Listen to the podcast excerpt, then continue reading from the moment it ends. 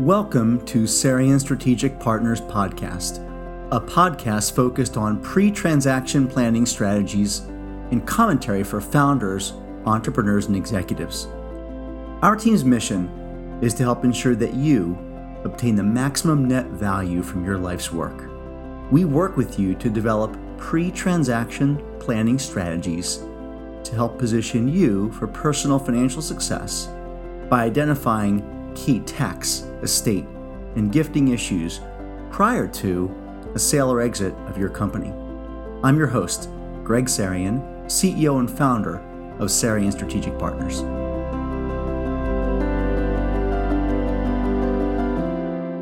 So, thank you for taking a few minutes to listen to or watch our, our upcoming podcast here on the topic of what are some mistakes or oversights that founders and executives of early stage companies make and what are what are things to do, ways to avoid them at the entity level. And then I'm going to speak about what are some oversights that the individual executives have made at a personal planning level. And so we are so thankful to have joining us today as our guest, uh, Michael Poisel. Michael is the executive director of PCI Ventures and the Pennovation Center at the University of Pennsylvania. And I can't think of a better guest than someone who's had so much experience with startups and, and seen the good and the bad. So, Michael, we really appreciate your, your carving out a few minutes to speak with us today. Thank you, Greg. I'm happy to be here. So, Michael, as you and I were, were preparing for this discussion, we were talking about how many companies you've seen and go through Pennovation and, and other other startups so many companies struggle to raise capital. That's one of the biggest things I hear is these CEOs are constantly looking for the next uh, lifeline of money. What is your best advice that some of these entrepreneurs or founders may not have thought of when looking for that early stage capital? Thanks, Greg. I think one of the issues that many companies don't focus on enough is the concept of credibility. Hmm. Why would someone invest in you versus someone else? Just hmm. because you say you have a great business idea and maybe it checks all of the boxes of a great business idea. But if you don't have that credibility to give them the assurance that they should believe in you and that you're trustworthy for their capital, it's not going to happen. And that credibility can be achieved in a lot of different ways from getting warm introductions to people from other people that know you to adding advisors to your board or, or to your company that have credibility and you can leverage off of their credibility. But it's all about being able to project that level of credibility to potential investors. And if you can do that, you greatly increase your odds of getting funded. It's a great point, especially when even in this robust M&A environment, it's very competition for capital is is fierce, as you and I know again, you've seen a number of companies succeed and some fail.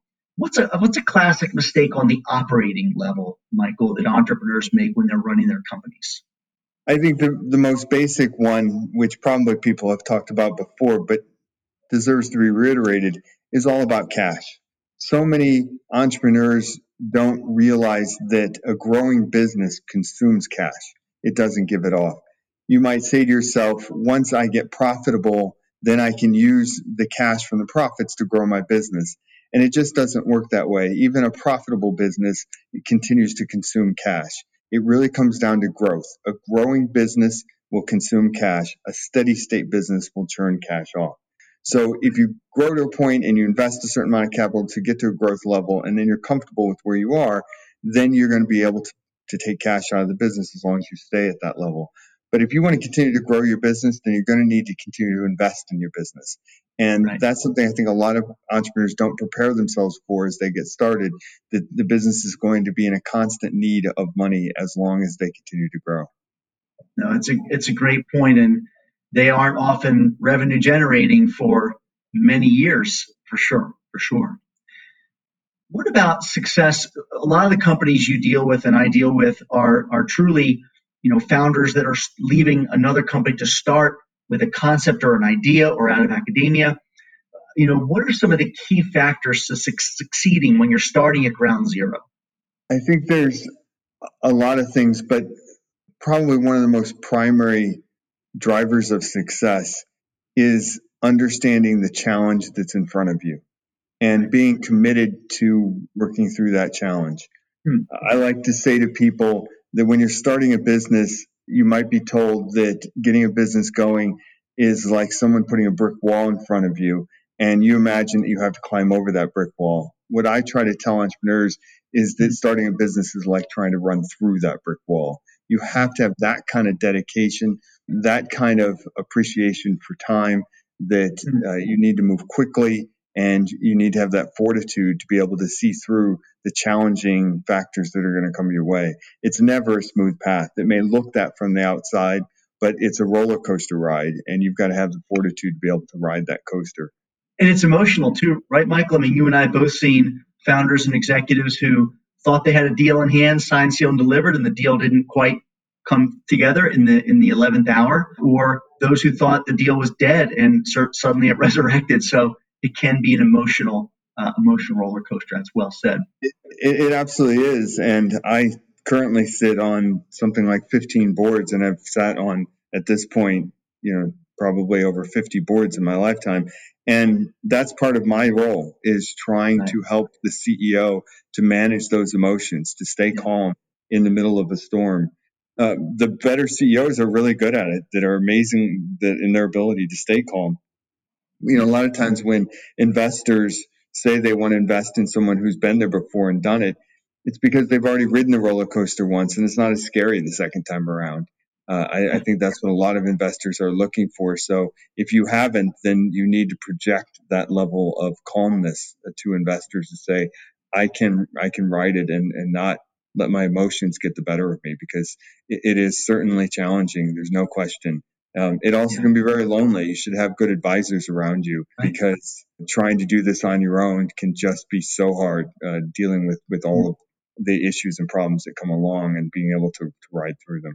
That, that's a great point. At that human level, Michael, we talked about raising capital, uh, but at that human level, you've seen through your 50 boards you've sat on great leadership character traits, you know, in companies that have had success, and and the CEO often drove that. What are some of the attributes of really strong CEOs who are starting from scratch and building something wonderful? Yeah, a lot of people when I, I interview a huge number of people to be CEO, and I our process at PCI Ventures is that we place CEOs into companies, and so we interview a lot of people. And you would think that you know, maybe one of the attributes might be to be a nice person and to to feel like you're somebody that other people can like and get along with. But really, that isn't a driver of success. A driver of success is someone who's organized, who understands how to manage to a goal, breaking goals down into smaller pieces, uh, building, you know, what I would call, you know, using like Gantt charts that are systematic, step by step processes of how you get from point A to point B, and someone who knows how to lead, who knows how to lead people and say, we are going to go this way and everybody needs to follow. And the people that possess those project management skills and those leadership skills really are the ones that I see are successful, even if they aren't always the nicest people. If they can do those two things, they yeah. can drive a company to success. So this is a, a, great conversation, Greg. I know you've written and spoken about the founder's need to have a contingency plan in place and their personal risks, make sure that they're covered. What does that really look like for an entrepreneur? Yeah, it's such an important point, Michael, because so many of these these entrepreneurs leave large pharma uh, or large biotech to go start a startup, or they leave academia, and in both cases, they have a nice, full, complete benefits package and all kinds of health insurances and medical benefits and retirement plans. And they go into a startup environment where it's really lean, if anything at all, in terms of those those professional supplements to their to their medical and retirement and expense management. So a couple things that we always suggest, which is number one, understand the financial risks that that they're undertaking, and to the extent possible, when they make that transition from corporate America or academia to a startup, try to have some liquidity set aside. We always recommend that a founder executive has at least six to nine months of capital set aside because it may be it may be many many months before they're drawing a regular paycheck and then Similarly, from, from a risk management point of view, covering the greatest risks in terms of their insurance program. So if they're leaving a, a, large farm where they had lots of life and disability insurance to the extent possible, try to replicate that through purchasing some inexpensive term or some um, own occupation, long term disability. And your ability, the entrepreneur's ability to do what they do, is their greatest asset and one that's worthy of protecting because an unforeseen event could just throw a, a serious curveball into their personal life, let alone their business. So, you know, making sure those risks are covered through taking on their own personal insurance program, which they can shed later on as they as they get back into that groove of a more consistent income and asset base. I couldn't agree more, Greg. I, I see it so often that entrepreneurs have not prepared their personal life for success uh, when they're starting a business with us. They need to make sure that that their home life is secure and understanding of what they're taking on as much as they are from a business standpoint. They have to manage the personal risk as well. Why is having a basic estate plan key to protect the value of the entity for the founder's family? No, that that's also a big oversight that that you and I both see because a lot of these early stage executives don't don't recognize the value, even if it's just in the intellectual property of the entity they're growing, and to to have some basic documents in place, such as a will, which is making sure who gets what. So if the value of this asset would at least go to the ones who you love and care most about. Another important document is a power of attorney, which is the ability to have someone sign legal documents on your behalf if you're incapacitated. Huge, huge challenges can present themselves if decisions need to be made on, on the executive's behalf, and whether it's personal or through their company, and there's nobody's got that legal authority to make those signing decisions.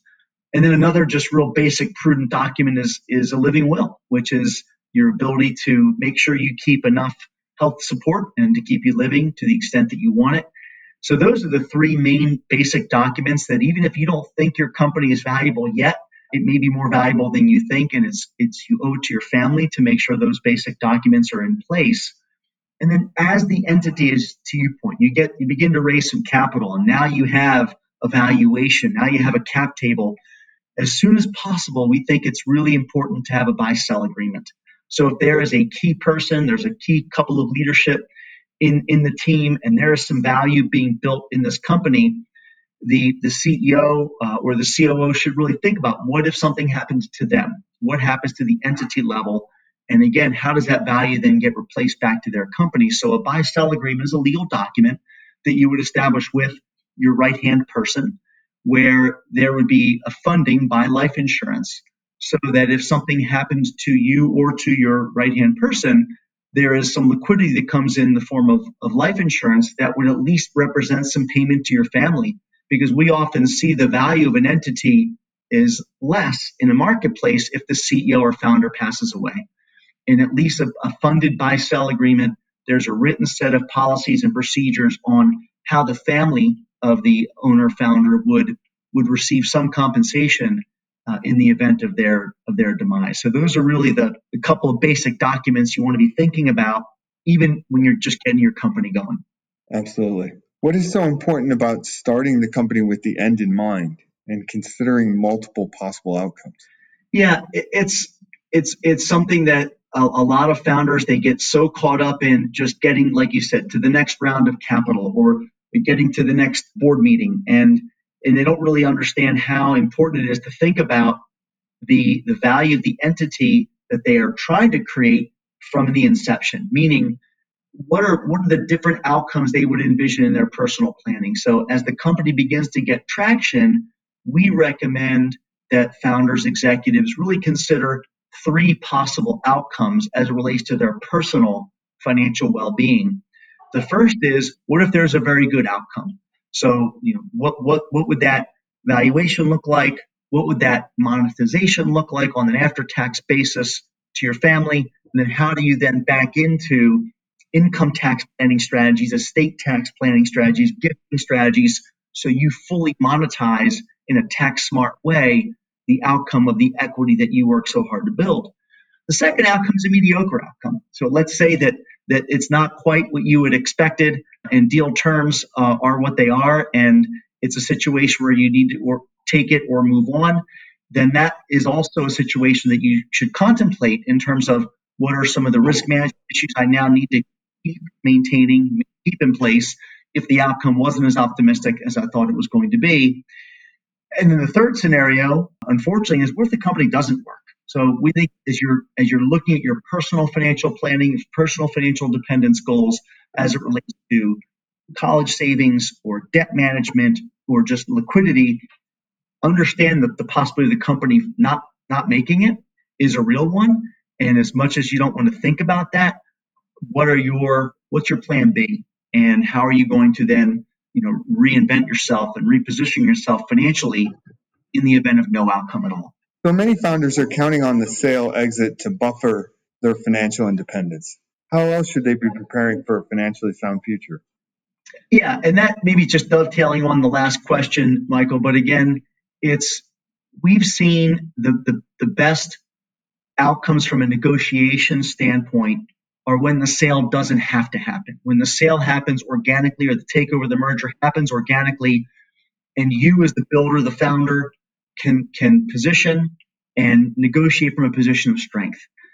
What that means personally is having some liquidity, whether you're participating in a 401k plan, whether you're just funding a Roth IRA consistently, but knowing that your financial future doesn't solely depend on transacting this company puts you in an even stronger place if in fact you do when you do transact it but it gives you a buffer. It gives you a bit of levity so that you can maybe not take that first offer because you don't have to.